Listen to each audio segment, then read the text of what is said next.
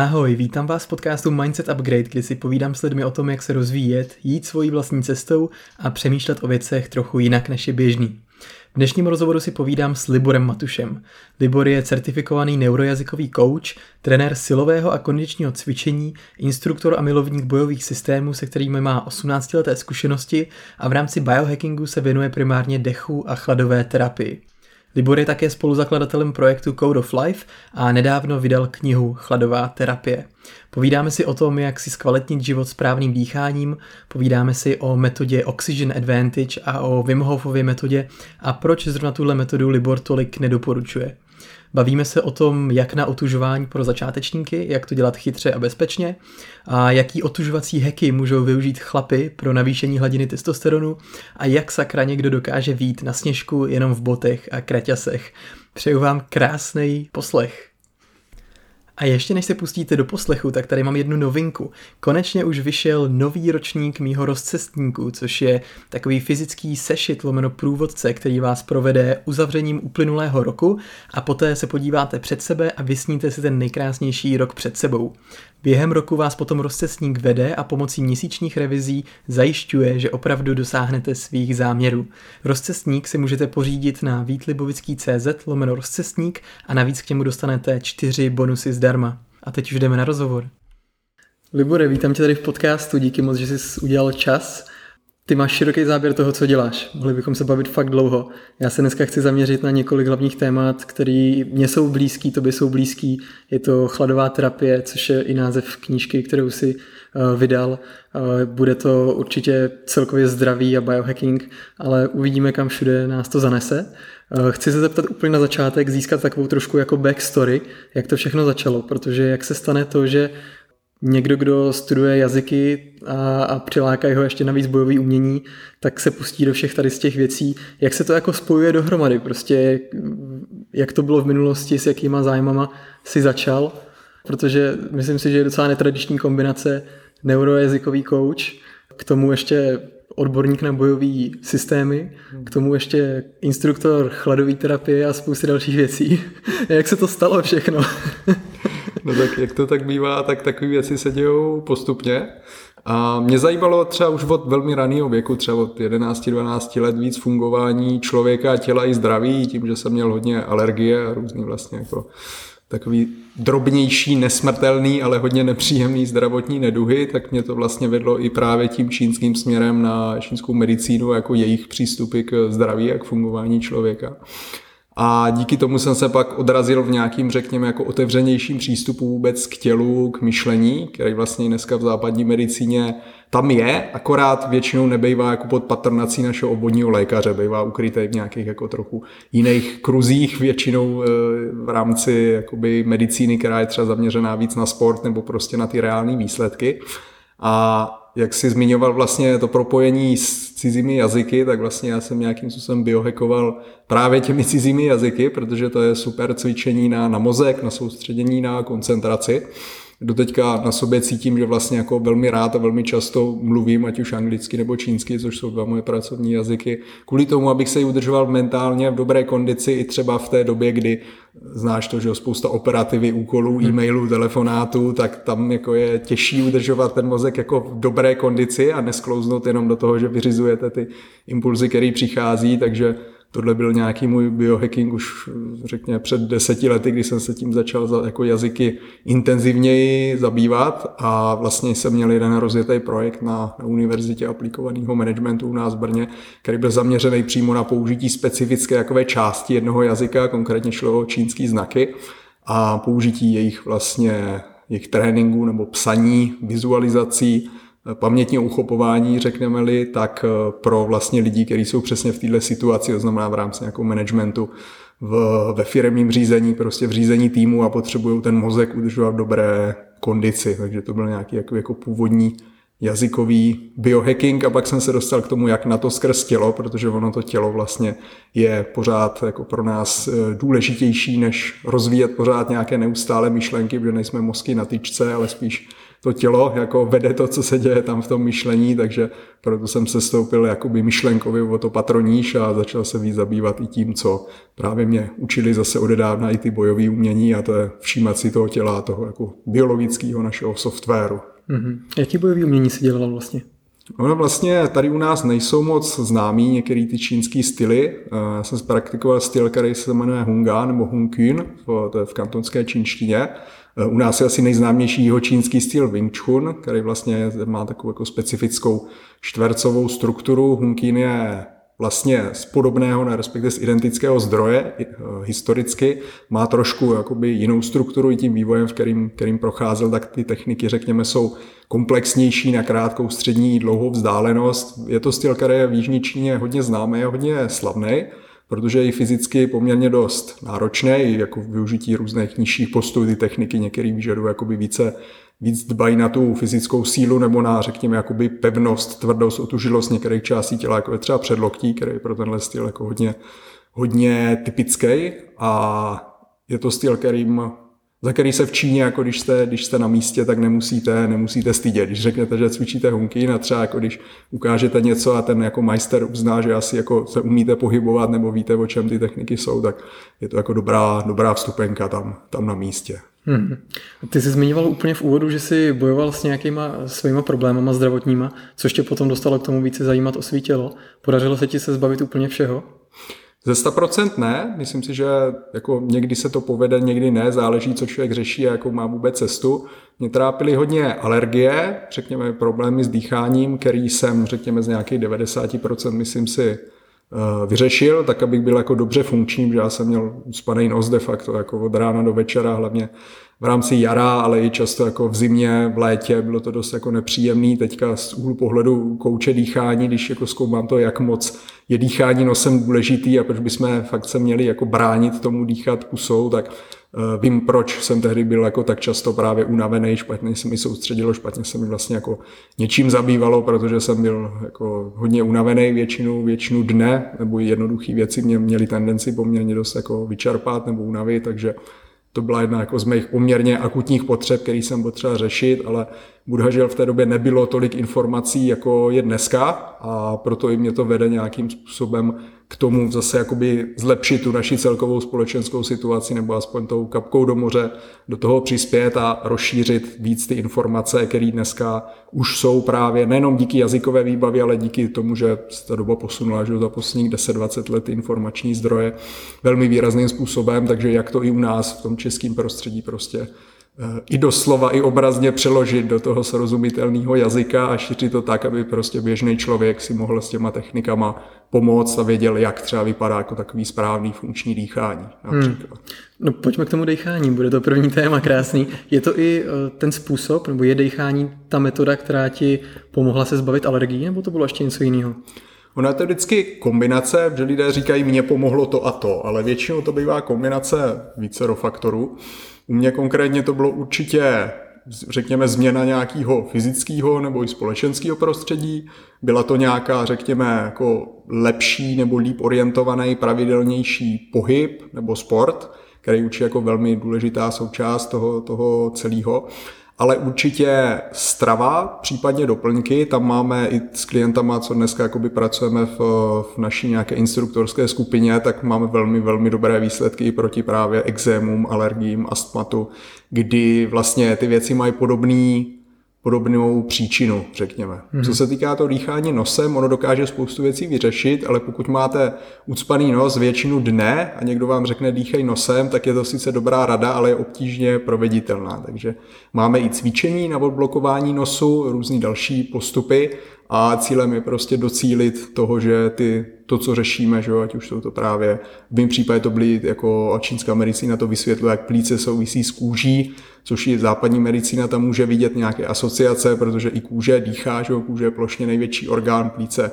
jsou taky, kdyby se nafoukly, jsou poměrně dost jako velký orgán, takže ta látková výměna plynová v plicích i v kůži je, je hodně silná. Takže to tam můžeme vidět vlastně jako logickou linku takhle i podle západní medicíny. A vlastně, když jsou plíce v nepořádku, tak často má tendenci nebo v nezanedbatelném procentu případů, což zkoumá právě čínská medicína, jak se to odráží na kůži, takže různé exémy a podobné problémy, tak vlastně já jsem to pocítil takhle na sobě, že ty věci doopravdy byly provázané a když jsem dokázal korigovat dýchání a uh, začaly mě opouštět ty alergie jako takové, tak vlastně i ty exémy, na který nepomáhaly žádný masti, deset let jsem chodil že na, k různým lékařům, hmm. který mi dali různé masti, včetně kortikoidových a podobně a výsledky byly jako nula, jako absolutní nula, ani se to nepohlo, prostě když tam byl někde červený flek, tak prostě ignor, hmm. jakákoliv mast, toho nezajímalo.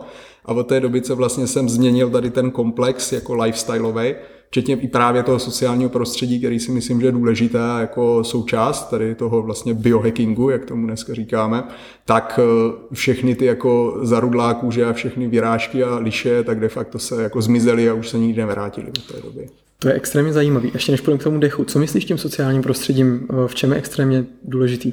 Teď si, teď si to zmiňoval. No se hodně hovoří o konceptu třeba toxických vztahů, jako těch lidí, který máte v okolí. V mém případě nebo v případě spousty dalších lidí to může být třeba rodina, když vlastně jako se vydáváte, ať už ze slušnosti, nebo protože to třeba jinak nejde, s členy rodiny, a to nemusí být rodina, to může být kolega, to může být kdokoliv, jako potkáváte jednoho nebo víc lidí na častější bázi, kteří vám třeba něčím nesednou, nebo jsou vám jako i velmi nesympatičtí nebo nepříjemní, protože třeba máte jiný vize, jiný hodnoty, nejste prostě ze stejného kmene, jak se říká, a ví tím, že vlastně s tím člověkem často přicházíte do interakce, zase třeba něco musíte řešit, jo? že pokud jste součástí jedné rodiny nebo jste součástí jednoho pracovního týmu, tak pravděpodobně to nebude jenom o tom, že se potkáte někde na chodbě nebo u koupelny, ale budete přicházet do nějaké interakce a pokud je dlouhodobá a vy se v tom necítíte dobře, tak je možný, že Eh, že to hodně řeší i psychosomatika, že vlastně se to nějakým způsobem manifestuje na tom, že někde se může vytvořit nějaký problém a proto i zdravotního charakteru. A pokud třeba takových lidí je víc, nebo to prostředí je dlouhodobý, je nějakým způsobem, jako když ho nevětráte v místnosti,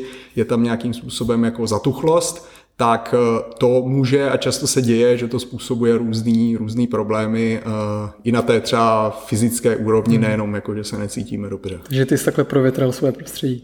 Je to tak, je to tak. A to si myslím, že byla jako vlastně základní zóna v mém případě jako základní změna, která mi pomohla se nějakým způsobem odrazit od dna a změnit spoustu jako i návyků, zvyklostí a podívat se kritičtě i na to, co děláme, protože pokud třeba vaše rodina, a to v Česku bývá poměrně běžný, že jo, máte k snídaní chleba, k večeři, když se nestíhá, tak taky chleba, eh, věci, které vlastně jako nutričně nejsou vůbec zajímavé, je v nich spousta aditiv, že jo, jí se pečivo, pečivo je takové jako polobůh stravy, že jo, uctívá se chleba, musíš mít chleba, uh-huh. ty babičky, párek. že jo, párek ještě nejlíp párek za rohlíkem starova šampionu. No a tohle, když jíte, tak vlastně pokud máte sklony, což já třeba jsem měl v tom mým konkrétním případě k nějakému problému prostě, tak eh, tahle strava vám krásně jako pomůže k tomu, aby se ty problémy pořádně jako manifestovaly, projevily, aby ta kůže pěkně jako zarudla, abyste nemohli dýchat a tak.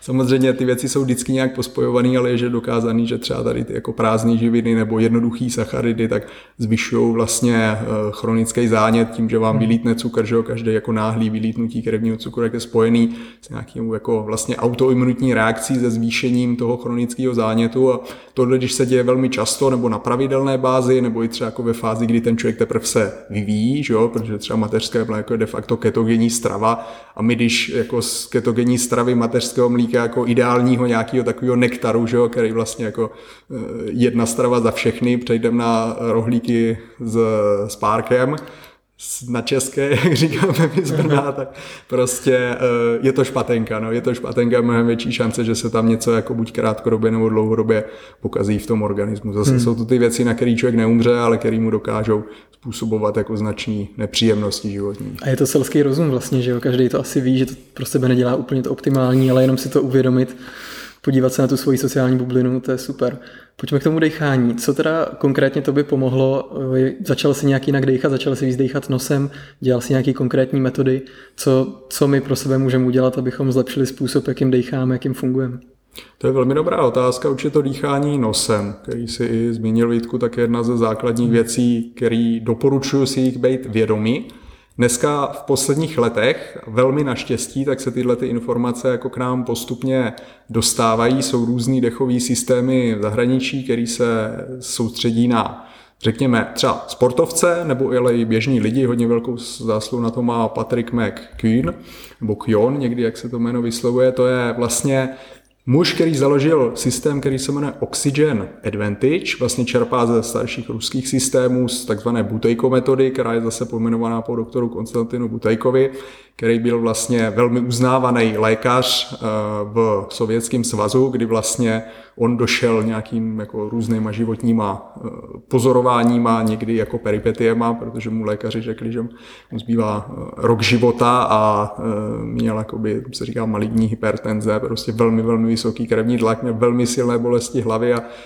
příběh praví, že jednoho dne, když byl na zastávce, jako pořád přemýšlel, co v té situaci, kdy mu lékaři řekli jemu, jako špičkovému lékaři, doktoru Butajkovi, že má rok života, tak eh, co s tím, jo? A k, němu nějak přišlo, že on hodně zkoumal respirační fyziologii, zabýval se tím, jak lidi dýchají, lidi právě jako ve stavek před smrtí, protože jako byl na těchto těch oddělení, kde lidé se stalo, že odcházeli a on vlastně se říkalo, že byl schopen poznat jenom podle dýchání, že ten člověk že a kdy třeba odejde z tohohle toho světa. I člověk, který na tom oddělení ležel jako značně dlouhou dobu. Takže eh, byl člověk velmi zkušený, ke kterému pak přišla tato myšlenka, že co kdyby se i ten jeho problém dal vyřešit dýcháním a vlastně dneska butejko metoda je rozšířená po celém světě, ačkoliv jako měla, má za sebou fázi, kdy se snažili vlastně tyhle ty myšlenky eh, zlikvidovat, protože se to nehodilo že jo, ani farmaceutickému průmyslu v té době, ale de facto už jenom dýcháním nosem, tím, že dýcháme vlastně míň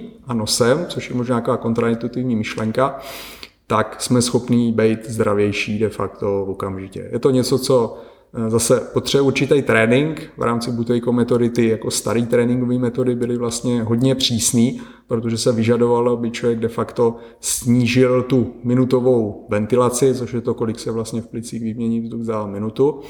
Což se jako pěkně říká, ale když si vezmete za týden, kdyby vás jako někdo měřil, jak moc toho nadechnete a vydechnete a vlastně chtěl po vás, ať dýcháte míň, tak všichni, kdo to zkoušeli, nebo kdo jsme to zkoušeli a zkoušíme to, tak to není úplně jednoduchý, protože právě občas máme potřebu, že mm-hmm. pořádně nadechnout nebo zívnout nebo takové to, že se cítíme třeba nedodechlí a podobně. Mm. A to jsou vlastně už podle těchto těch směrů všechno uh, nějaké, řekněme, ukazatele takzvaných dysfunkčních nebo nefunkčních dechových vzorců, kdy v tom organismu ještě to není poladěný tak, jak by mělo být.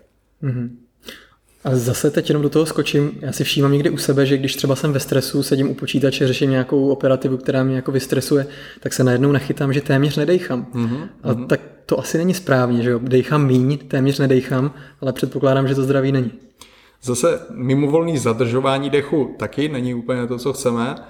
U toho, u té práce s počítačem nebo to, co Vítku popisuješ, tak se to stává poměrně často. Ono, řekněme si upřímně, že naše tělo ve většině času jako našeho vývoje, evoluce, tak se nevyvíjelo s počítačem, takže to je nějaká jako nová evoluční linka, s kterou ten organismus úplně neví, jak si poradit, takže se to stává, mně se to taky stává, nevím, co s tím, ne, neznám nikoho, kdo by na to měl nějaký jako všeobecně použitelný řešení, protože tak to prostě je ale určitě jedno jako z mezi řešení je dávat si pauzy od počítače, od práce, právě tam jako umístit nějaký dechový cvičení nebo pauzu, nebo uh, soustředit se v tom okamžiku právě na dýchání, jemný, ale dýchání, ano. Mm-hmm.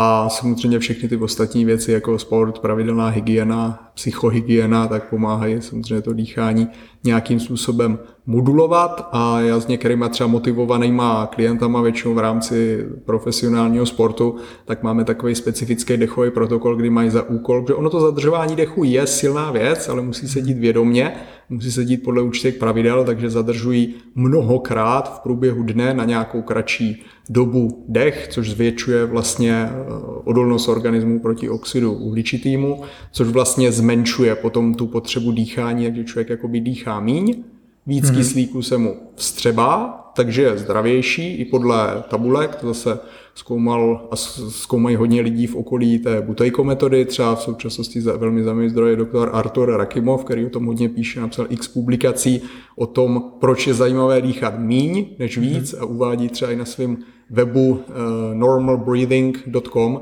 velmi zajímavou tabulku, kde vlastně ukazuje, kolik pacienti různých nemocí, uh, většinou těch, řekněme, nepřenosných, tak jak se jim zvětšuje dýchání. Takže lidé, kteří mají, eh, já nevím, angínu pectoris, tak třeba jak vlastně u nich typicky probíhá dýchání. Člověk, který má nějaké autoimunitní uh, onemocnění třeba ve střevech, tak zase jak se zvětšuje ten dechový objem v těchto těch případech a jak vlastně zdravý člověk by měl mít ten dechový objem. Prostě a jaký je nějaký průměr, když je člověk zdravý a naopak kolik teda dechá, když je nemocný? Hele, to ideální číslo, o kterém právě mluví doktor Butejko, který dneska samozřejmě záleží, jak jste velcí, protože každý plíce jsou jinak velký, hmm. ale bývá to identický číslo, jak je vlastně objem těch plíc. Říká se, že plíce má nějakých 4 až 6 litrů v tom necvičeném standardním stavu, takže 4 až 6 litrů je udáváno nějaká ideální míra pocházející z těchto těch zdrojů, co se týká právě té minutové ventilace. V reálu u nás to bývá asi spíš 5 nebo 6 litrů. Uh, ty zdroje zase ukazují od 6, spíš 7, 8, že už jakoby může být nějaká, řekněme, mm-hmm. ta takzvaná chronická hyperventilace, kdy vlastně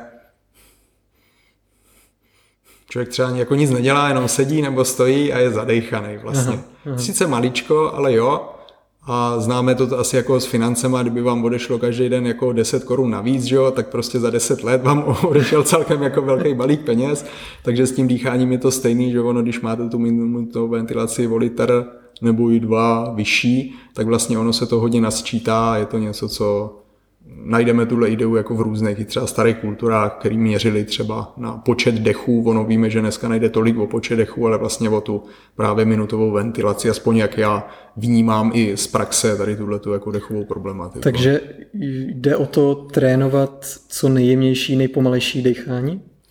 Ano, v jádru ano, je to skvělá psychohygiena i třeba večer, jedno doporučení hodné cvičení, že vlastně třeba vemeš prst, dáš si ho pod nos, takže vnímáš, jak moc ten vzduch proudí nebo neproudí a seš v klidu dýcháš vlastně jako co nejjemněji, snažíš se to dýchání provádět právě jakoby utlumit, provádět co nejjemněji Mm-hmm. A právě Patrick McKeown tak uvádí příklad zase, řekněme, z mého oboru, co se týká třeba taoistické meditace, tak vlastně, že takzvaně staří mistři tak si dávali smutky bavlny do, do nosu mě to dřív, jako jsem říkal, proč to je, v těch textech se to vyloženě píše, že jako usedl na ten meditační polštářek, nebo někde venku se posadil. Dal si bavlnu do nosu. A dal si bavlnu do nosu. A teď vy přemýšlíte, proč si dává bavlnu do nosu, proč si nedá do ucha. Co tam je za látky? jako přesně, no, jaký tam má hubičky, nebo co mu tam roste a vlastně s tím letím to dává dokonalý smysl, protože oni vlastně takhle modulovali to, jak jemně dokázali dýchat a tím pádem se mohli dostat mnohem hlouběji do mnohem klidnějšího, klidnějšího stavu, lepšího stavu, řekněme, té parasympatické nervové aktivace, jak bychom řekli asi to je západní. Takže to pomáhá i při meditaci. Když někdo medituje, tak velmi, si může přitom zkoušet. Velmi jedno. výrazně. Ano. To je, je to super. ideální kombinace i jako modulace té mysli, hmm. uklidnění nebo jakákoliv jakoby meditační technika, kterou používáte, nebo nějaká mentální vizualizační tdd podle vaší chuti a skombinovat to, pokud už součástí té meditace není nějaký předem daný specifický dechový vzorec, tak vlastně využít tady to jemné dýchání, kdy vlastně člověk se jakoby trošku dusí. Jo. Oni se tomu dřív i v tom Rusku smáli, nebo v Sovětském svazu bývalým, že vlastně to jako škola přidušovačů dechu, protože ono se tak jako cítíte, ale já jsem třeba pracoval s jedním mým kamarádem, který je špičkový atlet, nebudu ho tady jmenovat, ale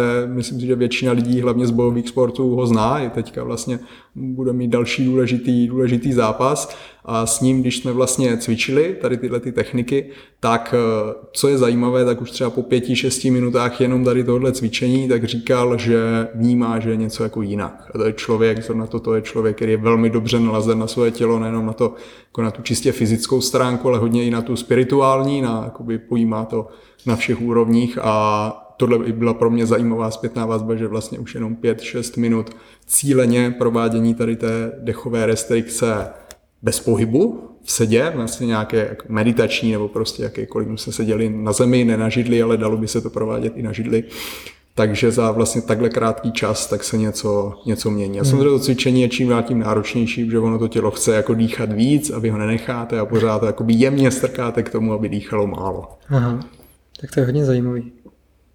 Hmm, teď mě k tomu napadá ještě vlastně pravý opak. Eh, ty jsi byl snad úplně první instruktor Wim Hof metody tady v Česku, oficiálně certifikovaný, říkám to správně? No ne úplně, ne? ale já jsem byl úplně první, kdo prošel tím instruktorským kurzem Aha. a k té certifikaci nakonec různými nezhodami nedošlo. Jo, jo. Takže kromě, když si odmyslíme ten papír, tak ano, je to tak, jak říkáš. Jasně. A to je naopak metoda, při které se dýchá velmi silně, velmi, velmi agresivně. Ano, ano. Eh, má to teda spíš jako dočasný nějaký účinek, že třeba chceš odbourat stres, prostě má to jako jiný záměr, nebo to podle toho, co říkáš, tak to jako nesedí s tím, že bychom měli dechat co nejméně, co nejméně. no, my jsme tohle hodně řešili v rámci různých uzavřených uh, skupin, které se zaměřovaly na Wim Hof metodu, hlavně účastníků toho instruktorského tréninku, což samozřejmě jsou mezinárodní skupiny de facto od Austrálie po Ameriku, prakticky jako celý svět. Uh, Ono je takový jako výzkum, kde vlastně každý je ovlivněný tím, co, co chce najít. Jo? Že vy, když chcete najít, proč je mimo vdýchání dobrý, tak to najdete. Aha. A když chcete najít, proč by to rozhodně nikdo neměl cvičit, tak to taky najdete. Jo? Já se hmm. snažím držet nějakým jako středním proudu a myslím si, že jsem v tom poměrně střízlivý, protože že jo, v době, kdy jsem procházel, nebo vůbec uvažoval o tom, že budu procházet tím instruktorským kurzem a v době, kdy jsem ho procházel, a to je kurz roční, kde vlastně máte tři různé takové větší milníky a máte za úkol samozřejmě praktikovat doma, takže se praktikuje, že jo, cvičíte, dýcháte a tak. A pro mě ta metoda udělala hodně, Konkrétně zrovna tato dechová technika, tak jak je standardně popisovaná, to znamená ty velké nádechy, výdechy pusou, já jsem to dělal, no takhle to standardizované úplně není, co se týká nádechu a výdechu, čím máte nebo nemáte nadechnout a vydechnout, kde Wim Hof na jednom známém videu tak říkal, e, nadechněte se čím chcete, hlavně, že se nadechnete, že jo, tak to, to víme, že dneska už jako není pravda, že to je naopak jako dost mimo, bohužel, ale velmi záleží na tom, čím se nadechujeme, ale klasicky nejzajímavější výsledky nebo poměr cena výkon je, tak když u konkrétně téhle hyperventilační techniky, tak nadechujete nosem a vydechujete pusou. Mm-hmm. A tahle technika mi pomohla vlastně vypnout nějaký, řekněme, jako reziduální napětí nebo ho výrazně snížit, který jsem měl zase z nějakých jako předchozích spíš chronických stresů, třeba z rodinného prostředí a podobně. A to byla věc, která se jako do mě hluboko zapsala, protože i navzdory jako dost bohaté meditační zkušenosti a podobně, tak byly věci, s kterými jsem si nedokázal těma jako různýma autogenníma technikama pomoct. A vlastně tady tohleto jakoby de facto přestresovávání organismu na té nervové a biochemické úrovni tak mi pomohlo mm-hmm. výrazně.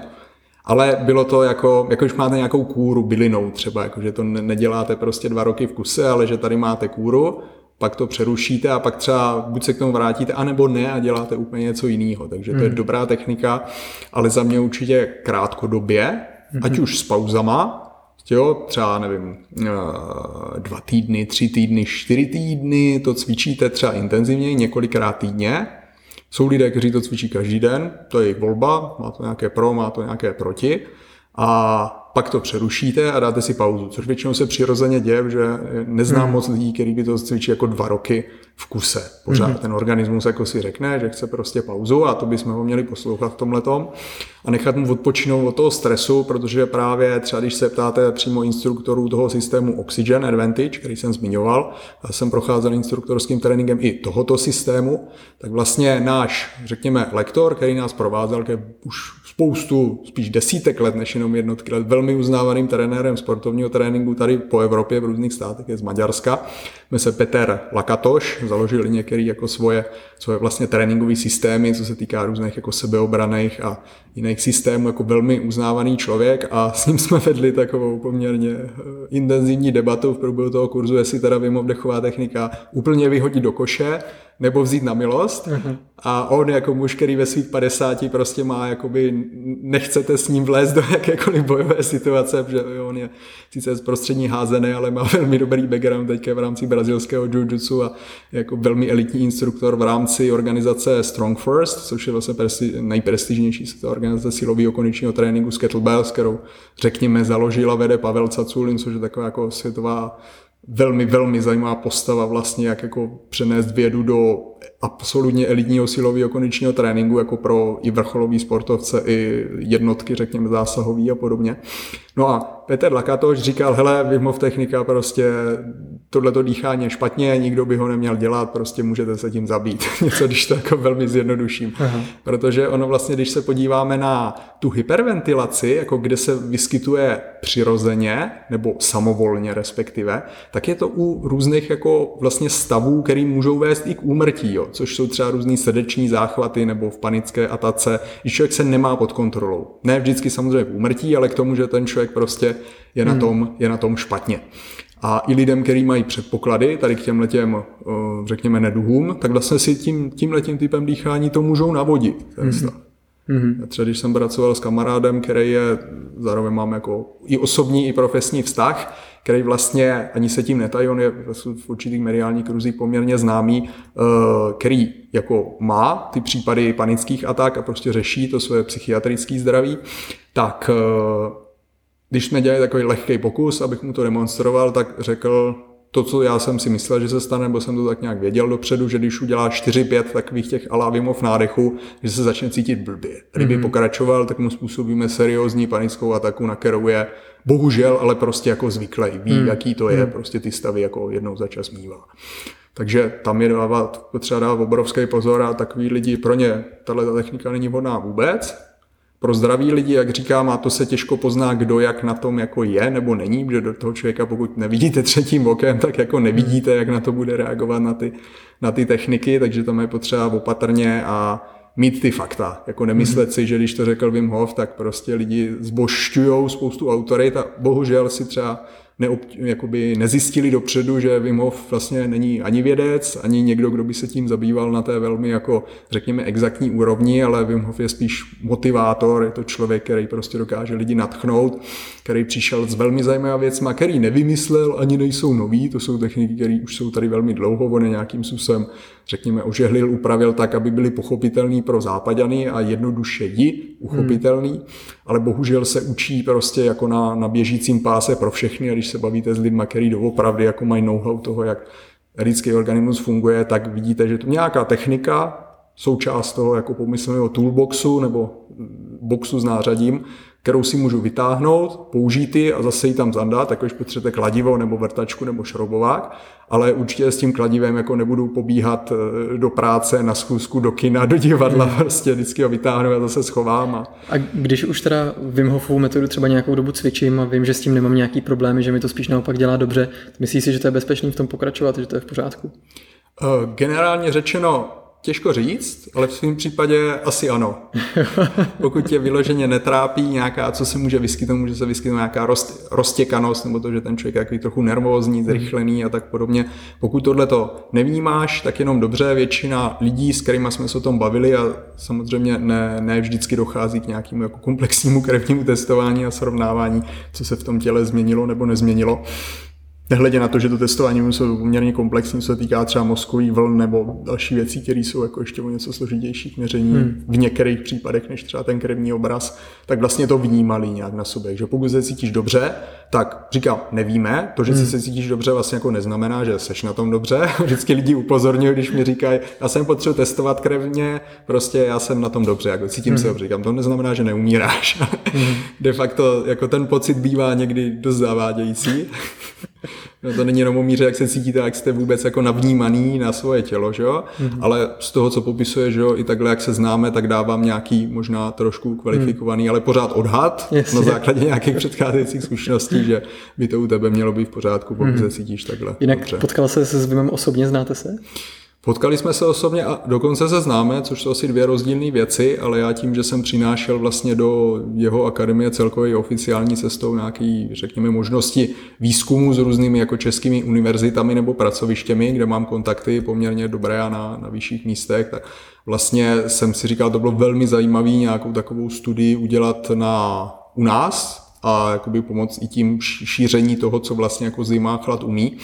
Takže jsme se bavili několikrát i mezi čtyřma očima, což je vlastně velmi vzácná věc, protože na tom kurzu, že kde máte 40 nebo 60 lidí z celého hmm. světa a on je tam star, na kterou se všichni lepí, všichni se s ním snaží vyfotit, což já jsem moc jako tu tendenci neměl, protože mi to přijde takový jako uh, easy, ale spousta lidí to samozřejmě dělá a takže tam jako s ním promluvíte tím způsobem, že mu řeknete hi, how are you, on vám něco nadšeně odpoví a to je konec, uh-huh. ale měl jsem to štěstí se s ním bavit i takhle mezi čtyřma očima o nějakých věcech, jako doopravdy se bavit, nejenom se pozdravit. A i jsme byli v e-mailovém kontaktu nějakou dobu, kdy uh, my byl jsem překvapen, asi těch e-mailů jako má hodně, i když tu e-mailovou adresu úplně nerozdává, ale že reagoval vlastně na ty e-maily jako velmi rychle, že když jsme byli jako zaměřený na nějaký cíl, řešili jsme věci, tak v té i v osobní rovině, kde on tam ten potenciál, myslím si, velmi vnímal, i z toho, co mi jako sám osobně komunikoval, tak uh, jsem to vnímal velmi, velmi pozitivně.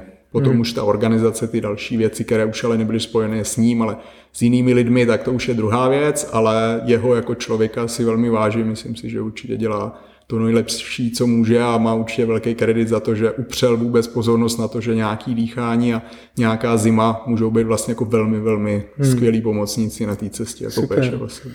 Vlastně poslední, co ještě bych chtěl zmínit v rámci toho dýchání, než se přesuneme ke chladové terapii, tak eh, je něco, co jsem zaslech v jednom podcastu s tebou, co jsem slyšel a dost mě to zaujalo, slyšel jsem to úplně poprvé a od té doby jsem si začal víc všímat vlastně, jestli dýchám nosem nebo pusou.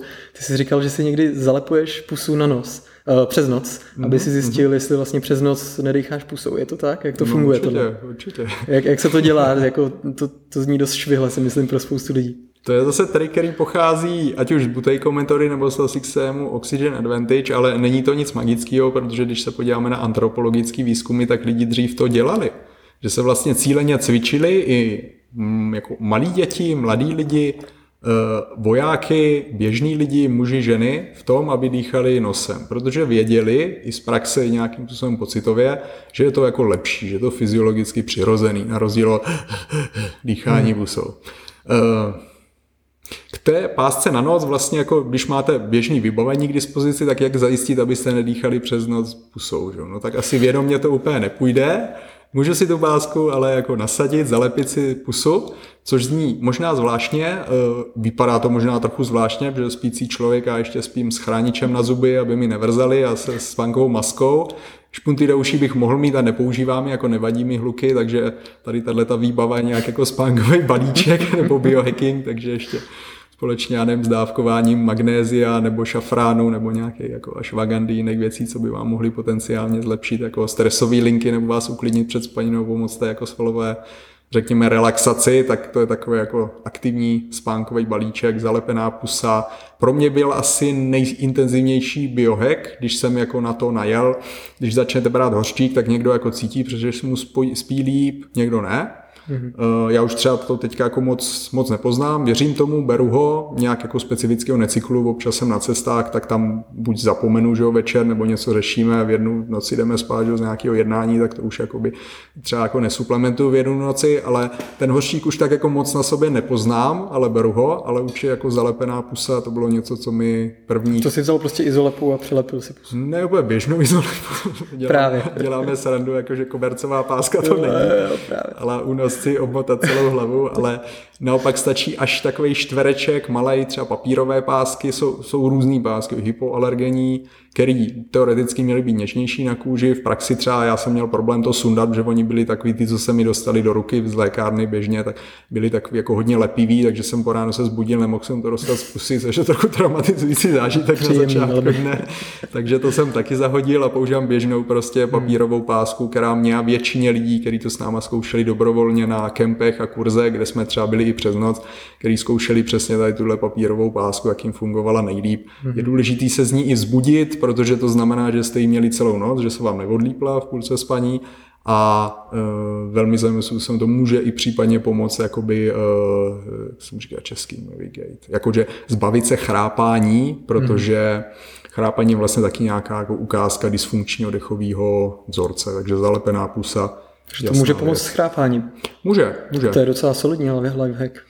Určitě, určitě. Mm. Může pomoct, samozřejmě pokud chrápete hodně, tak ono to trošku bude jako slyšet, nebo trošku víc, ale už je to i zajímavá prevence, protože zase některý odborníci, co se týká respirační fyziologie, tak jsou, říkají, že chrápaní je vlastně jako známka serióznějšího jako průšvihu s dýcháním a tím pádem jako se zdravím celkově, takže je dobrý s tím něco dělat. Mm-hmm. A jedna z jednoduchých možností je právě přes den se soustředit na dýchání nosem, neboli podporovat ty pozitivní funkční dechový vzorce a podporovat i v noci tím, že si zalepíme tu pusu, mm-hmm. když mhm. zrovna teda dáte poslední pusu partnerovi, partnerce, pak si zalepíte pusu a jdete spát. Hezký, jo, moc děkuju, asi bych se o tom mohl bavit ještě dlouho, ale pojďme teda k té chladové terapii. Je to i název tvojí knížky, co jsi vydal. Jak se to stalo, že se rozhodl sepsat knížku, jaký to vůbec bylo?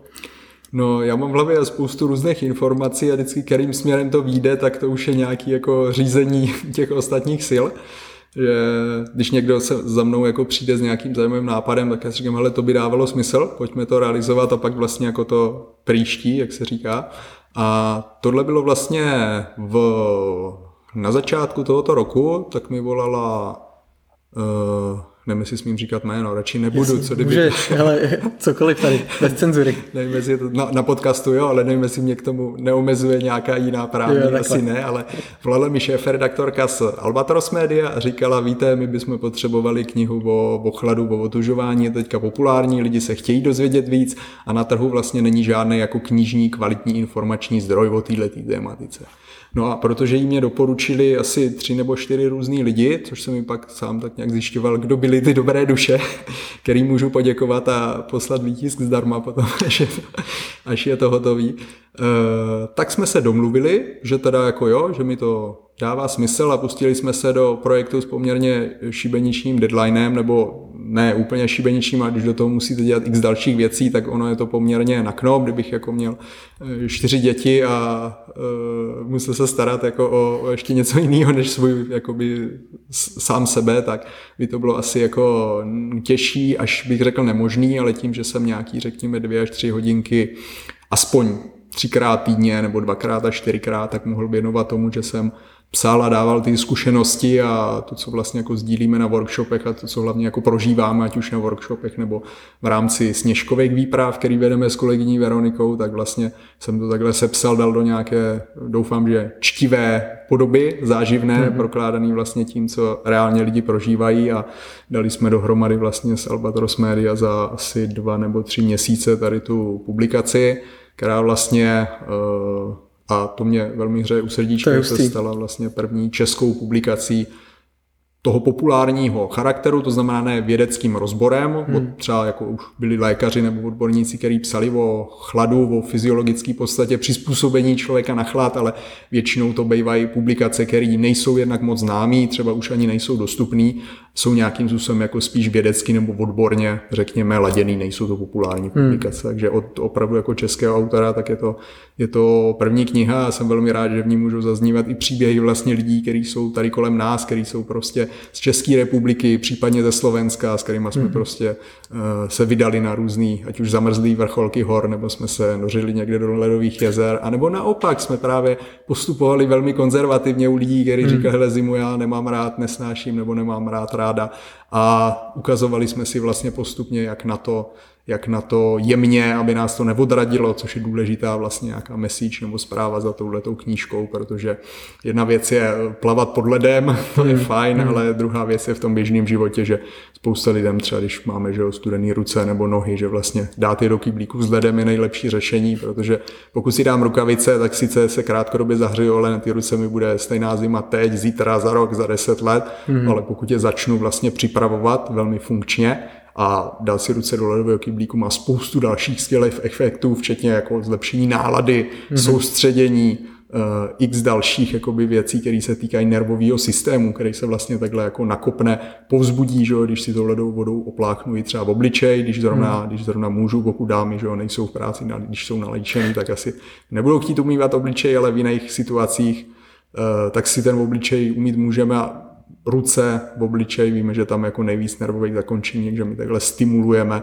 poměrně procentuálně jako zajímavou část nervového systému a po těch signálech vlastně nervových, tak se to dostává do zbytku těla, pozbuzuje nás to, vylučuje to ty správné hormony a je to, je to velká pomoc. Super, se super ponořil do toho tématu, skvělý.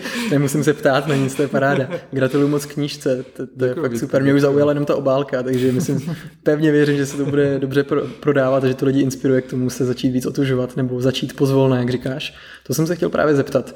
Eh, mám kolem sebe dost lidí, kteří mi říkají, ty osobní rozvoj v tom frčím už dlouho, ale otužování, to je ta jediná věc, kterou ještě fakt nedávám. Prostě dát si na sebe studenou sprchu, to já nedám.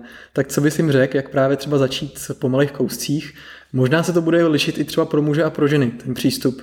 Tak jestli můžeš říct něco o těch začátcích, eh, proč, proč a jak se do toho pustit?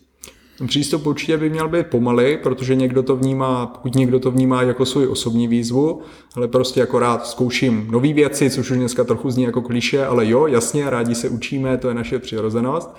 A chceme do toho chladu nějakým způsobem víc zaplout, ať už díky tomu, že jsme si přečetli zajímavé věci, jak to pomáhá kardiovaskulárnímu systému a hubnutí a soustředění a x dalším, x dalším věcem, který některý jsou jakoby očekávanější, některý mín, třeba hormonální rovnováhu, náladu, eh, vlastně to jako duševní zdraví velmi zajímavým způsobem, chlad, chladová terapie umí podpořit. No a jak na to, určitě cílem je ta postupnost. Jak se říká, cesta je cíl a proto když si někdo dá takový ten cíl jako já musím zvládnout to a to, tak to je motivační, ale možná, když se zamyslíme nad tím, že jako si budeme užívat ten proces, tak to nás doopravdy motivuje k tomu ten proces prožívat postupně a nespěchat nikam. Mě v tomhle hodně inspiroval přístup vlastně v rámci silového kondičního tréninku. Paul Wade, zvaný coach, měl nebo má dosud publikaci, v angličtině se tomu říkal convict conditioning, do češtiny to překládali nebo překládají jako trénink vězně, publikace, na kterou mě upozornil jeden z mých učitelů vlastně právě čínských bojových systémů a čínského MMA před skoro deseti lety nebo osmi, takhle jako už delší dobu.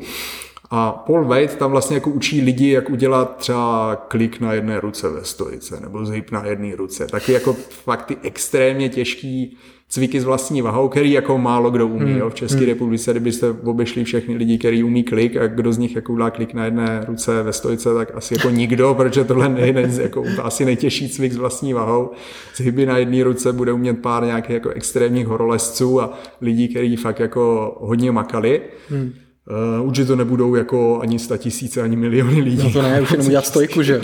už jenom to, přesně tak. Takže on popisuje jak na to, jaký obyčejný člověk se k tomuhle může dostat blíž. Má tam vlastně velmi takový progresivní uh, přístup, který zase... Ty to zvládneš mimochodem? Uh, ne. Protože to nebyla moje priorita, nevkládal jsem do toho tolik úsilí. Zase jsem dal víc úsilí třeba do chladové terapie a otužování, ale prakticky jde o to, že on třeba ty jako jeho cíl udělat klik na jedné ruce ve stojce, klidně opřený jako o stěnu, jo, ale prostě tady ten extrémně těžký cvik, tak se začíná tím, že děláte klasický kliky akorát o stěnu, vlastně ve stoje. Něco, co zvládne jakoby člověk v důchodovém věku, zvládne párka prostě lehce ťuknout člem do, do zdí a zase se těma rukama jako obouma dvěma oddálit. A takhle progresivně má tam vždycky 10 kroků v každém tom cvičení, kdy začíná s extrémně jednoduchým a vlastně cílem má být dokončit ten jako extrémně těžký. Mm-hmm. Já nebudu komentovat, jak to moc to může nebo nemůže fungovat jako v praxi, protože spousta lidí se v tomhle konkrétním systému třeba zaseklo na šestým, sedmým kroku a nešlo jim to dál, ale ten princip, který zatím je, tak si myslím, že je extrémně zajímavý. A já jsem se vlastně jim hodně inspiroval, co se týká chladové terapie a začal jsem zase s lidma využívat i sám vlastně ve své praxi, i co sdílím jako s ostatníma, jednoduchý kroky, až jako dětsky snadný. Vždycky říkám, pokud je to snadný, tak to děláte dobře. Pokud je vám zima, třesete se, tak jste to přehnali. Protože chladová terapie, ona je jako o něco v tomhle náročnější na ten jako sebemanagement a to je jako hodně dobrý seberozvoj chladová hmm, terapie. Hmm. Seberozvoj v tom nej, jakoby nejčistším jádru, jak já to vnímám, na tu disciplínu, jo. ale nejenom to udělat, že lidi říkají, jo, dej si studenou sprchu, a ta disciplína z velké části může být ne v tom si dát studenou sprchu, ale dát si chlad tak, abych cítil, že můžu dělat víc, ale neudělal víc.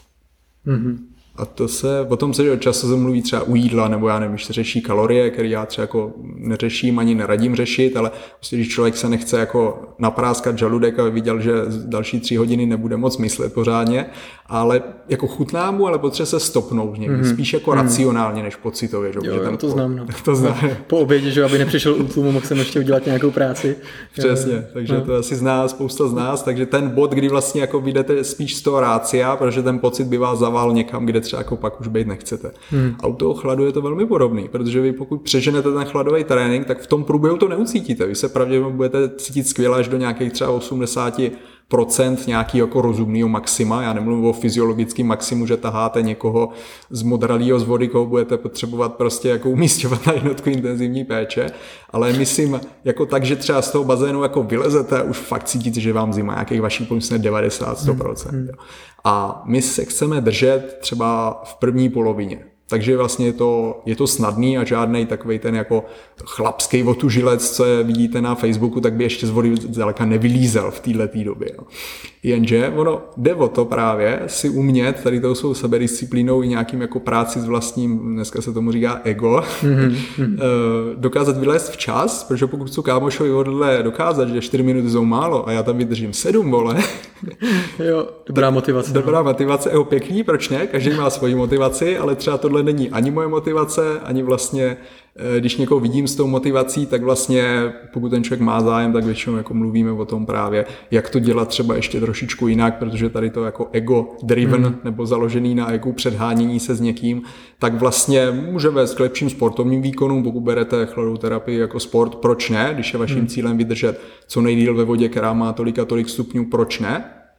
Ale na druhou stranu, i z tréninkového pohledu, tak víme, že každý trénink musí mít nějakou nějakou sofistikovanou koncepci, nějaký přidávání, ubírání nebo cyklování zátěže a to jsme zase u těch cyklů, že vlastně já stejně každý den ne, nemůžu tam být, jako, nebo neměl bych se hmm. snažit být tam svoje maximum a jsme zase u toho, jak si to chytře ubrat. A jak hmm. jsem zmiňoval třeba ty ledové kyblíky, tak jo. ideální začátek vlastně doma, bezpečí, velmi chladnou vodu, jako vlažná voda nefunguje. Vlažná hmm. voda hmm. ve studiích se ukazuje, že to, co voda o třeba 4-5 stupních Celsia, tak umí za půl minuty mm-hmm. vyloučit za zajímavý hormony, třeba hormon soustřední norepinefrin, zvaný taky noradrenalin, tak eh, to trvá 20-30 sekund jo, v takhle jako velmi studené vodě. Když ta voda ale bude mít 13, 15, 17 stupňů, jak se něco stane, a bude to teda třeba hodinu nebo dvě. Hmm.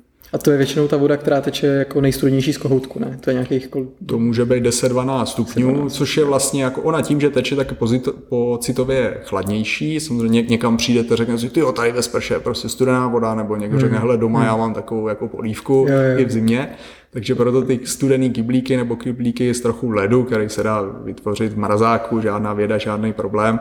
Ten led, i když si udělá takovou ledovou kostku, to často sdílím vlastně návod na to, jak si udělat v mrazáku ledovou kostku, dáte vodu, vodu do nádoby a necháte ji zmrznout. Sice hmm. na nově tomu nevěří, ale doopravdy voda zmrzne, když ji dáte do minusové teploty. No a pak to rozboucháte kladivem nebo paličkou na maso, jo. ideálně ne v pět ráno. a dáte to do kyblíku, zalejete požadovaným množstvím vody a podle toho, jak to chcete nebo nechcete mít studený, tak prostě máte takový skvělý ledový mix, který vám třeba i na home officeu vydrží jako x hodin. Máte studenou vodu, do které můžete dávat ruce, nebo nohy, mm-hmm. nebo oboje, podle potřeby. A, a jak dlouho, jak často? Je to individuální podle potřeby, když cítím, že jsem jako, že už mám promrzlý ručičky, tak je tam nedávám po 8 za ten den. Je to hmm. nástroj, který zase každý podle chutí. Tady většinou vnímám, že jako jsme dobře na to napojení. Jo. Když hele, hmm. cítím, mohu bych to zkusit, zkusím to, líbí se mi to, zkusím to znova, hmm. znova, znova.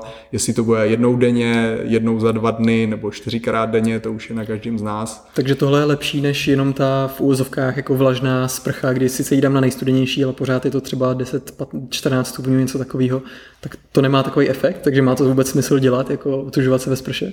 Ta sprcha, která je jako odpovídajícím způsobem studená, je určitě super. Mluvím spíš o takové jako té polovlažně, že cítíš, že je ti trochu zima, ale vlastně ta voda je ještě jako celkem teplá, že i pocitově vnímáš, že je to takový jako všelijaký, že taková polívčička. Hmm, Když hmm. máš vodu, která je pro tebe jako vyzývavě studená, což může být eh, nejstudenější nebo téměř nejstudenější voda, kterou máš jako běžně v kohoutku, i třeba u nás ve městě, tak určitě je to dobrá, dobrá věc. Já třeba se studenýma, říkám, že jsem vyrostl se studenýma sprchama, ne teda ve svým jakoby eh, náctiletým věku nebo v dětství, ale co se týká chladové terapie, protože když jsem začínal vlastně z různých důvodů, který popisuji i právě v té knížce, eh, hmm. období nějakých, řekněme, mentálních uh, výzev po jednom pro mě jako životně hodně významným rozchodu s partnerkou, tak vlastně jsem používal studený sprchy v místě, kde sice v centru Brna, ale ta voda jako studená byla poměrně, myslím si, na hmm. moje pocitové hmm. čidla. A využíval jsem jako velmi, velmi dlouhý ledový sprchy, který de facto mě připravili velmi dobře pak třeba i na výstupy na sněžku v Kraťasech, takže když mám mít dvě a půl hodiny v vlastně v minusové teplotě sněhem. Jenom... To už vůbec nechápu. To je pro můj mozek jako nespracovatelný, to, jak tady to funguje. Jak je to možné, že to zvládnete? Hele, ty, jako ne, ne, Já ještě dokončím Vítku tu, tu, dokončím tu, tu myšlenku, myšlenku, ale už to, se to mě extrémně zajímá. Jsi orosil trochu. Jo, jo. tak jsem se na tyhle ty věci připravoval hlavně těchma jako hodně dlouhýma ledovejma sprchama. Leto byly sprchy, které měly třeba jako 8 minut nebo 10, já jsem ve sprše 20 minut jako ve studený sprše, to, ne, to nechci vidět toho, kdo platil ten účet. ne, platil jsem ho já, ale studená voda je levnější než teplá, takže 5 minut teplé sprchy stojí asi stejně jako 20 minut ledové, takže to je další, další jako hmm. taková kotvička, proč ledová sprcha. Hmm. A ledovými kyblíkama, který, do kterých jsem strkal ruce, nohy, pohlavní orgány, můžu, hmm. můžu taky doporučit, a vršek hlavy, mm-hmm. což je zajímavý. Vlastně zmiňoval jsem kolegyni Veroniku, o které se asi ještě zmíním, protože vedeme společně tady tyhle ty výpravy na sněžky, mm. ale její drahý manžel Johnny, tak vlastně uh, máme takový náš v týmu interní folklor, že jedna fotka, kde jsem právě jediná fotka, kde jsem se vyfotil s Vimem Hofem, protože jsme byli zrovna na vrcholu sněžky a bylo to super a všichni se s ním fotili, tak uh, Johnny vždycky říká, no Libor to je ten, který nenosí čepici, když Wim Hof čepici má. Takže na té jako fotce právě Wim Hof má čepici, jinak že jsme, jak se říká, na hoře bez a jo. já jsem taky na hoře bez a čepici nemám, takže to je takový folklor.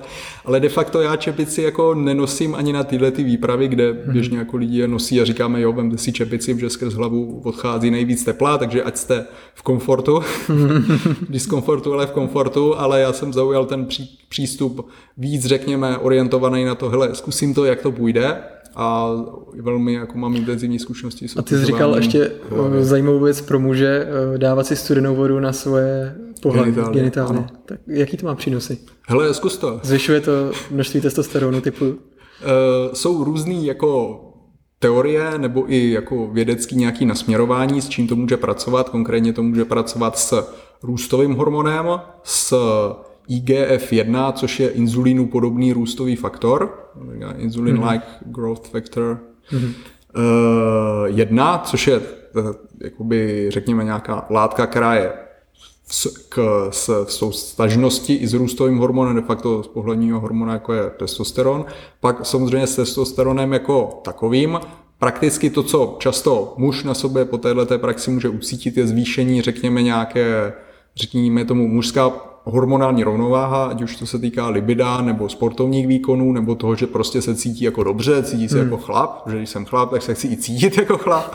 A takhle velmi jednoduše vlastně si můžeme, už za pár vteřin, to je metoda, která není jako určena k 20 minutovému používání, ale stačí pár vteřin nebo právě ledovými kostkama. Uh, abych specifikoval, ty pohlavní orgány jde o varlata. Mm-hmm. Penis můžete chladit a tam jako nic moc se nestane, maximálně se stane to, co nechcete, aby se stalo.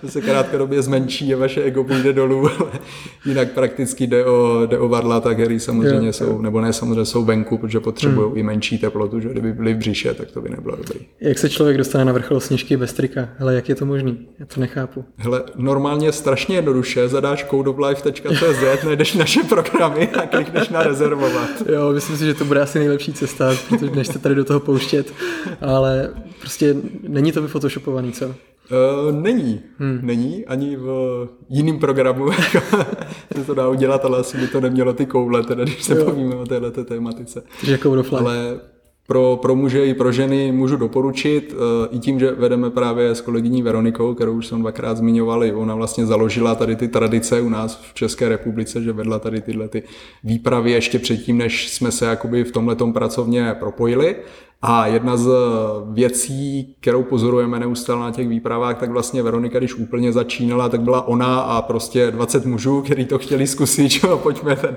výkon, výzva a tak dále. A ty cesty nějakým způsobem jako ten éter celkově se mění a měníme se i my jako osobnosti, takže přitahujeme zase jiný lidi, takže postupně na tyhle ty eh, výpravy tak začíná jezdit víc a víc žen, hmm. což si myslím, že je velmi pozitivní, protože vlastně ženský nebo mužský organismus Určitě velký rozdíly tam jsou, ale v rámci vlastně odolávání eh, chladu, samozřejmě pokud máte čtyři děti že, a jste žena, která se o ně dlouhodobě stará, tak eh, jako váš organismus asi nebude zaměřen na nějaký jako extrémní, ať už sportovní nebo chladový výkon ale vlastně v, v jakýmkoliv věku, v jakýmkoliv genderu, ať už máte jeden, druhý nebo 16 ostatních, který jsou uznávaný ve Spojených státech, tak eh, se určitě můžete přidat, protože je to věc, která jsou i lidi, do kterých byste to nikdy neřekli, ať už se týká věku nebo i fyzické konstituce, i lidi, kteří jsou třeba poměrně drobní nebo uh, třeba i mladšího věku, 19, hmm. 20 let byli s námi lidi, kteří se jí nikdy jako neotužovali,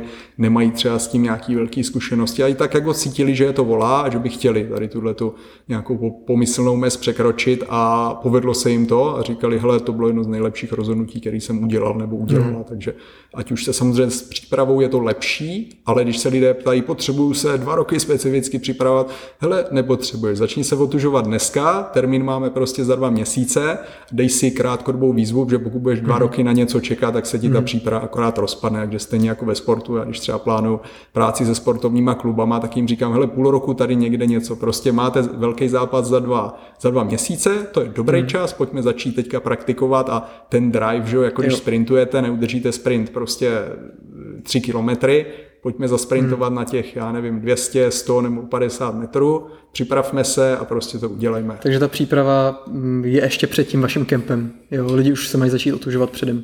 To je, možná je to možný, ale jak říkám, není to nezbytně Není nutný. to potřeba. Je super se připravit, jo. hlavně otevřít mysl, že hmm. to jako jde, protože vzduch de facto je mnohem, řekněme, mírnější než voda. Říká hmm. se, že vzduch je tak 25 krát míň vodívej než voda, to znamená ve vodě, když dáte minutu, tak teoreticky, jenom jako termodynamickými zákonama, tak byste na vzduchu měli vydržet 25 minut, pokud má mm-hmm. stejnou teplotu. A jak dlouho trvá výšlap? Uh, kolem dvou hodin.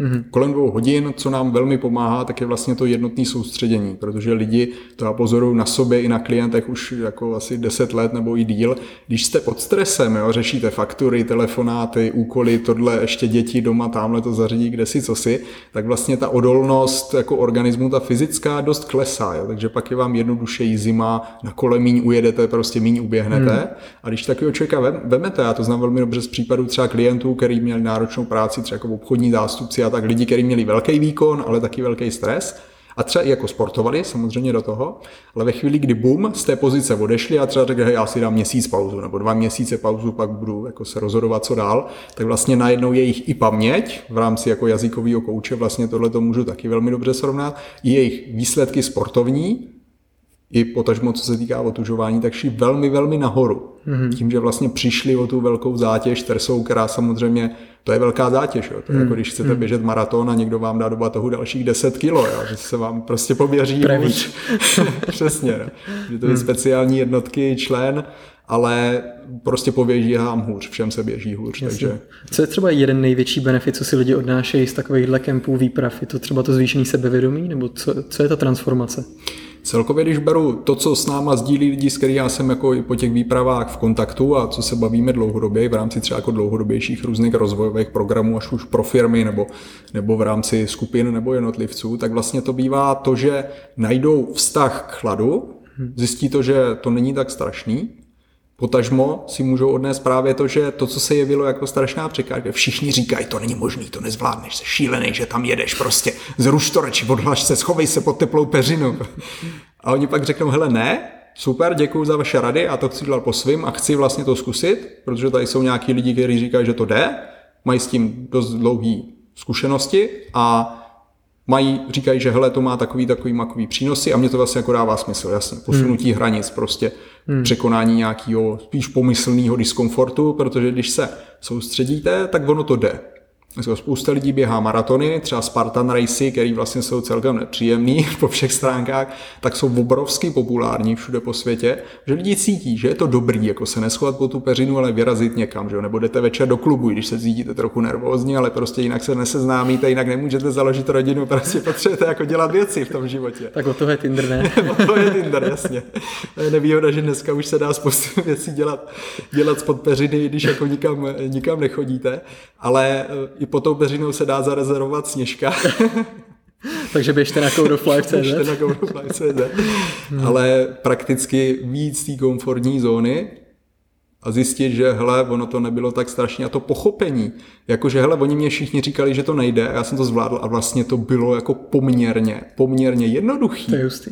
Tak je to takový jako, nebojím se říct to slovo mindfuck, jo, že mm-hmm. ty vole, wow, a teď, co ještě v životě jako ještě? je takovýhleho, že jo? Co ještě? A teď začnete kriticky pohlížet na to, kdo vám co říká, že někde něco nejde. Uh-huh. To, není to moje priorita, je to v pořádku. Když si řeknu, nebo nechci, nebo nestojí mi to za to, v pořádku. Ale říkat, že to nejde, není fér. Zjistil jsi třeba v poslední době ještě u něčeho, že jsi dřív myslel, že to nejde nebo že nemůžeš a najednou si zjistil, že to je jinak a začal to dělat jinak? Jenom si tě něco napadne, tak na první dobrou. Napsat nějaký e-mail pracovní. Jo. Řeším e-mail číslo 152 mm-hmm. a často vnímám, že to je jenom o tom rozhodnutí, jako když jsem unavený to dokončit že vlastně vím jako racionálně, že stačí se soustředit na ten proces, že zase jako nedát se odvát těma emocema, jako na té sněžce, jo. je mi teďka trochu zima, no to nevadí, za dvě minuty ti zase zima nebude, protože jsou hmm. takový cykly a o tom hovoříme, jak to vlastně reálně probíhá, jak se ten člověk cítí. Jako sportovec, že spousta sportovců má mentální kouče, protože to, jak se cítí, je safra důležitý a vlastně hmm. to bude rozhodovat o tom výsledku, takže i my se potřebujeme mentálně připravovat i na život, i na ten sněžkový výstup, ale vlastně ten sněžkový výstup jako takový je sám mm. o sobě mentální příprava a pro mě osobně, a to říkám, kudy chodím, tak tady ty výpravy vlastně, ať už jsem vyšel jako e, na ulici venku, třeba právě v mým rodným Brně v zimě, jenom v kraťasech, samozřejmě po adekvátní přípravě, ať už s ledovými sprchama, mýma prodloženýma, nebo tím, že jsem chodil z začátku v tílku, v kraťasech a se šátkem na krku, protože mi na něj byla zima, ale jinak třeba sněžilo. Hmm.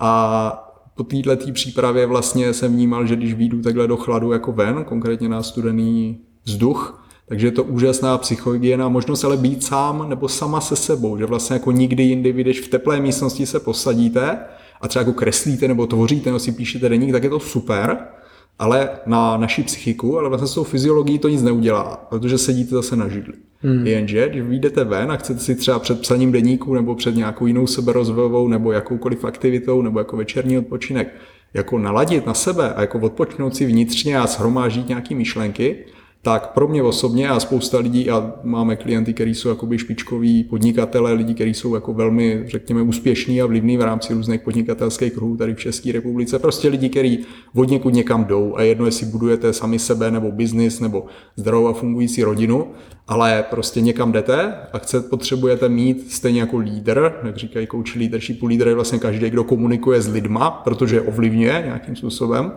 A takový člověk potřebuje být jednou za čas sám se sebou a jak nejlíp být sám se sebou, ten chlad vám jako nedovolí ulítnout. Že když ulítnete, tak je vám safra velká zima. Takže vy mhm. jste sami u sebe, sami se sebou, soustředíte se, máte respekt tomu chladu, že on si ten respekt zasluhuje a vyvolává ho přirozeně, ale zase ne strach.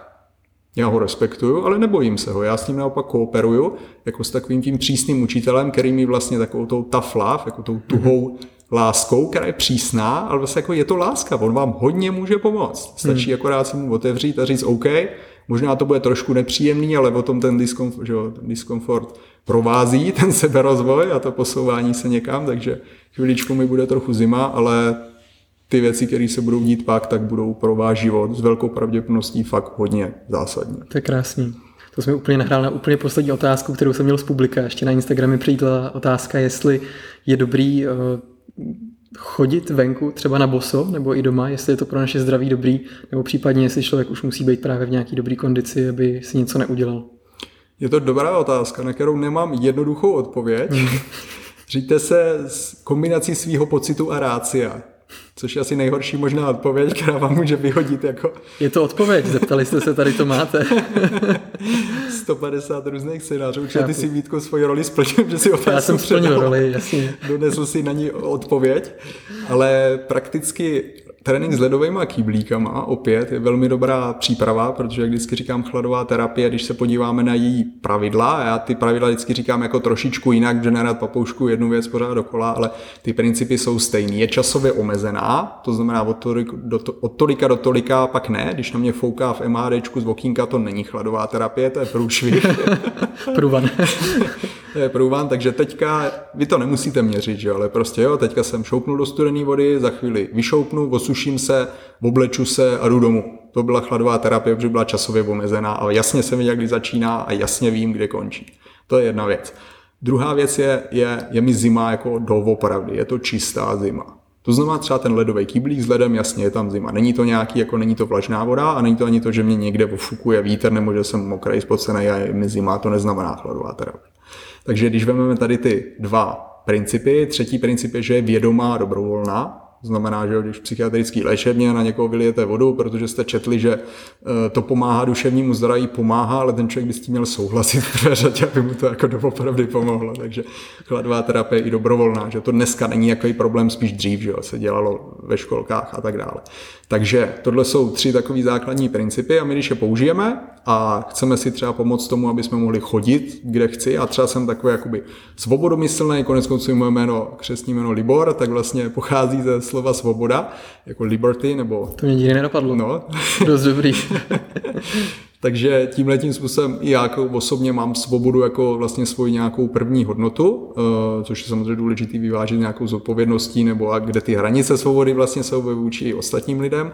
A když chcete být svobodní v tom, jak se oblíknete, že si nemusíte brát boty eh, od koupelny prostě po zahradu a úplně všude, kde jdete, tak ta metoda ledové kyblíku je fakt hodně dobrá a mě osobně velmi pomohla můj nějaký jakoby nejlepší vzdálenost na chladu, jak jsem už asi 3 nebo 4 kilometry na sněhu a ledu, víceméně s nějakými krátkýma pauzama, kde ten sníh tam třeba jako tolik nebyl, nebo tam byly nějaký kořeny, ale bylo to v lese a byl jsem jako dobrý potom. Nedával hmm. jsem se z toho dohromady nijak, neměl jsem žádný omrzliny, žádný problémy, prostě bylo to dobrý. A to, jsem, to bylo vlastně na první nějaký jako větší můj takový turistický pokus, posejma nohama na, na sněhovým a ledovým povrchu a díky, jak vlastně jak k tomu došlo, nebo jak to bylo vůbec možné, určitě díky metodě chladového kyblíku, který jsem používal, třeba jako rok. Ono to nepřijde, jako když třikrát stoupnete mm. do ledového kyblíku, tak se svět úplně jako nezaspívají anděle a nezmění se vám život. To je dobře, že jsi to řekl, taky bych asi očekával výsledky rychlejší než za rok. ale postupně, ono to může být jako za krátkou dobu, každý mm. jsme jiný, ale důležitá je ta postupnost a tímhle možná to bude skvělý, skvělý zakončení, protože mm. když chodíte venku, ať už bosí, což doporučuji, jako klidně se oblíkněte a jděte na zahradu, ale na chviličku bosí, 30 sekund, minutu, fakt jako krátce a stopujte si to, nebo aspoň věď, vězte, jak dlouho tam jste, protože díky tomu pak můžete ten čas prodlužovat a zase zkracovat. A to jsou věci, které jednak píšu v knize a jednak chystám i na připravený web chladováterapie.cz, kde, jsem, kde chci umístit vlastně eh, několik e-booků praktické, které se nám už do té knížky nevešly, kde vlastně ukazují různý tréninkový cyklování a plány, takže vy ten čas prodloužíte o dva kroky, jak se říká, takže třeba z 30 sekund na minutu, pak na minutu a půl a pak ho zase zkrátíte, třeba na tu minutu pak dáte zase minutu a půl, pak dvě minuty a pak zkracujete třeba zase na tu minutu, pak minutu a půl, dvě, hmm, dvě a hmm. půl a vlastně takhle pořád, to je zase starý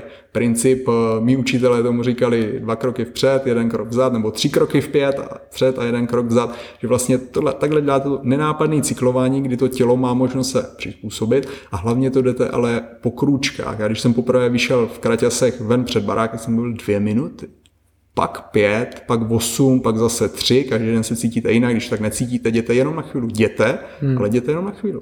A takhle vlastně jsem si s tím hrál a za jednu zimu jsem se dostal třeba na 15-20 minut. 20 už bylo hodně, 15 bylo dobrý. Ale jakože jsem byl v pohodě a mohl jsem to opakovat. Jo. Ono nejde o to, to udělat jednou z rakvice, ale vědět, že v tomhle jsem jako doopravdy v pohodě. Ne hmm. jako když vám 15 letý kluk říká, že tenhle ten bench press uzvedl v pohodě, když víte, že u toho málem zemřel, alebo to strašně v pohodě.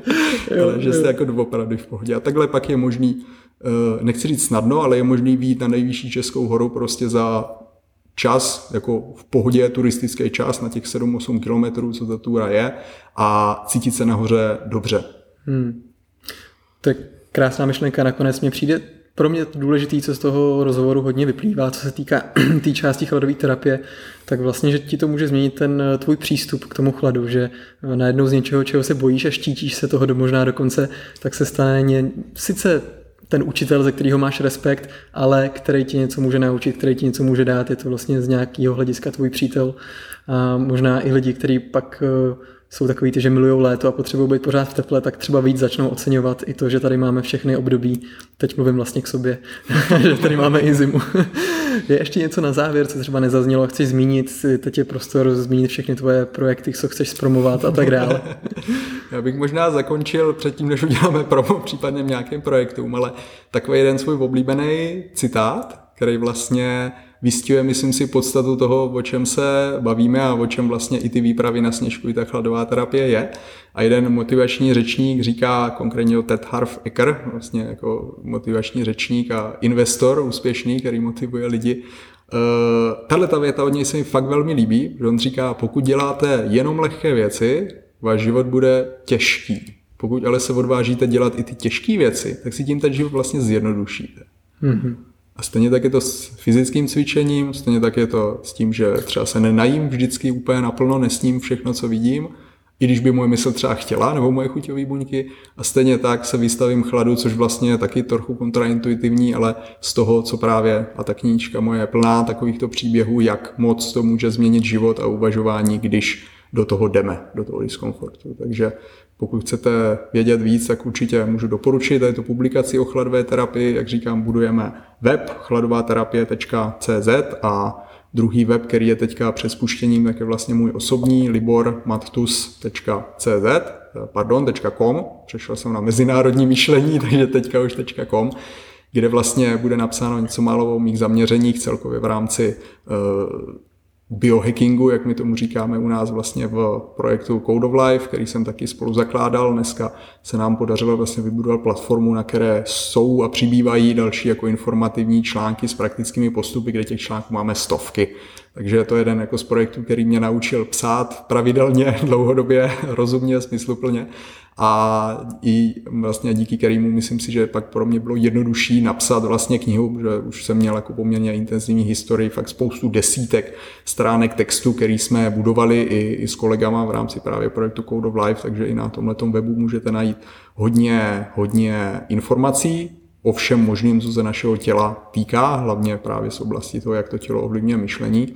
A jsou tam, pokud by se chtěli se s námi vydat na sněžku, tak je tam i přihláškový formulář, přibydou tam v brzké době i moje opět workshopy jednodenní nebo půldenní chladové terapie, takže pokud bude svět v pořádku, jak říkáme, tak určitě bude možný, bude možný absolvovat tyhle ty akce. A e, když to možný není, tak děláme aspoň onlineový, onlineový různý přenosy, ale já velmi věřím, že člověk se má setkávat, že nám to bude umožněno a že tady tyhle ty chladové zážitky budeme moct zase zažívat spolu, což je vlastně i to, jak vznikla ta kniha, je to to, co vlastně tady společně děláme, jak prožíváme tyhle ty chladové akce s lidma pro lidi. Krásný. Libore, moc děkuji. Moc děkuji za tvůj čas, za celý tenhle rozhovor. Věřím, že inspiroval spoustu lidí. Díky moc, Vítko. Sundat si bundu, sundat si kulicha. sundat si kulicha, ano. Díky moc, Vítko, určitě za pozvání, vážím si toho a doufám, že tady ty informace přinesou posluchačům to, co jim přines mají. Tak jo, ať se ti daří, ať má kniha úspěch. Díky moc, díky moc. Čau. Rozhovor je u konce. Děkuji vám moc, že jste ho poslouchali. Snad vám přinesl konkrétní hodnotu do vašeho života. A na závěr bych chtěl ještě zopakovat, co jsem říkal už v úvodu tohohle podcastu, téhle epizody, a to, že jsem vydal nový ročník rozcestníku, z čehož mám obrovskou radost, protože během celého roku mi to minulý vydání rozcestníku pomáhalo. Neskutečně mi rozcestník během roku pomáhal udržovat fokus, opravdu naplňovat ty záměry, které jsem si stanovoval a dosahovat svých cílů. Měl jsem z toho každý měsíc vždycky radost a teď jsem fakt nadšený, že můžu vydat nový vydání, který je ještě vylepšený, kam jsem zapracoval zpětnou vazbu od mých zákazníků, kteří mi psali, jak to ještě vylepšit. Takže se moc těším na všechny vaše ohlasy a tady ten sešit, tady z toho průvodce si můžete pořídit na výtlibovický.cz lomeno rozcestník. Díky a mějte se krásně a naslyšenou zase u dalšího dílu Mindset Upgrade podcastu. Ahoj.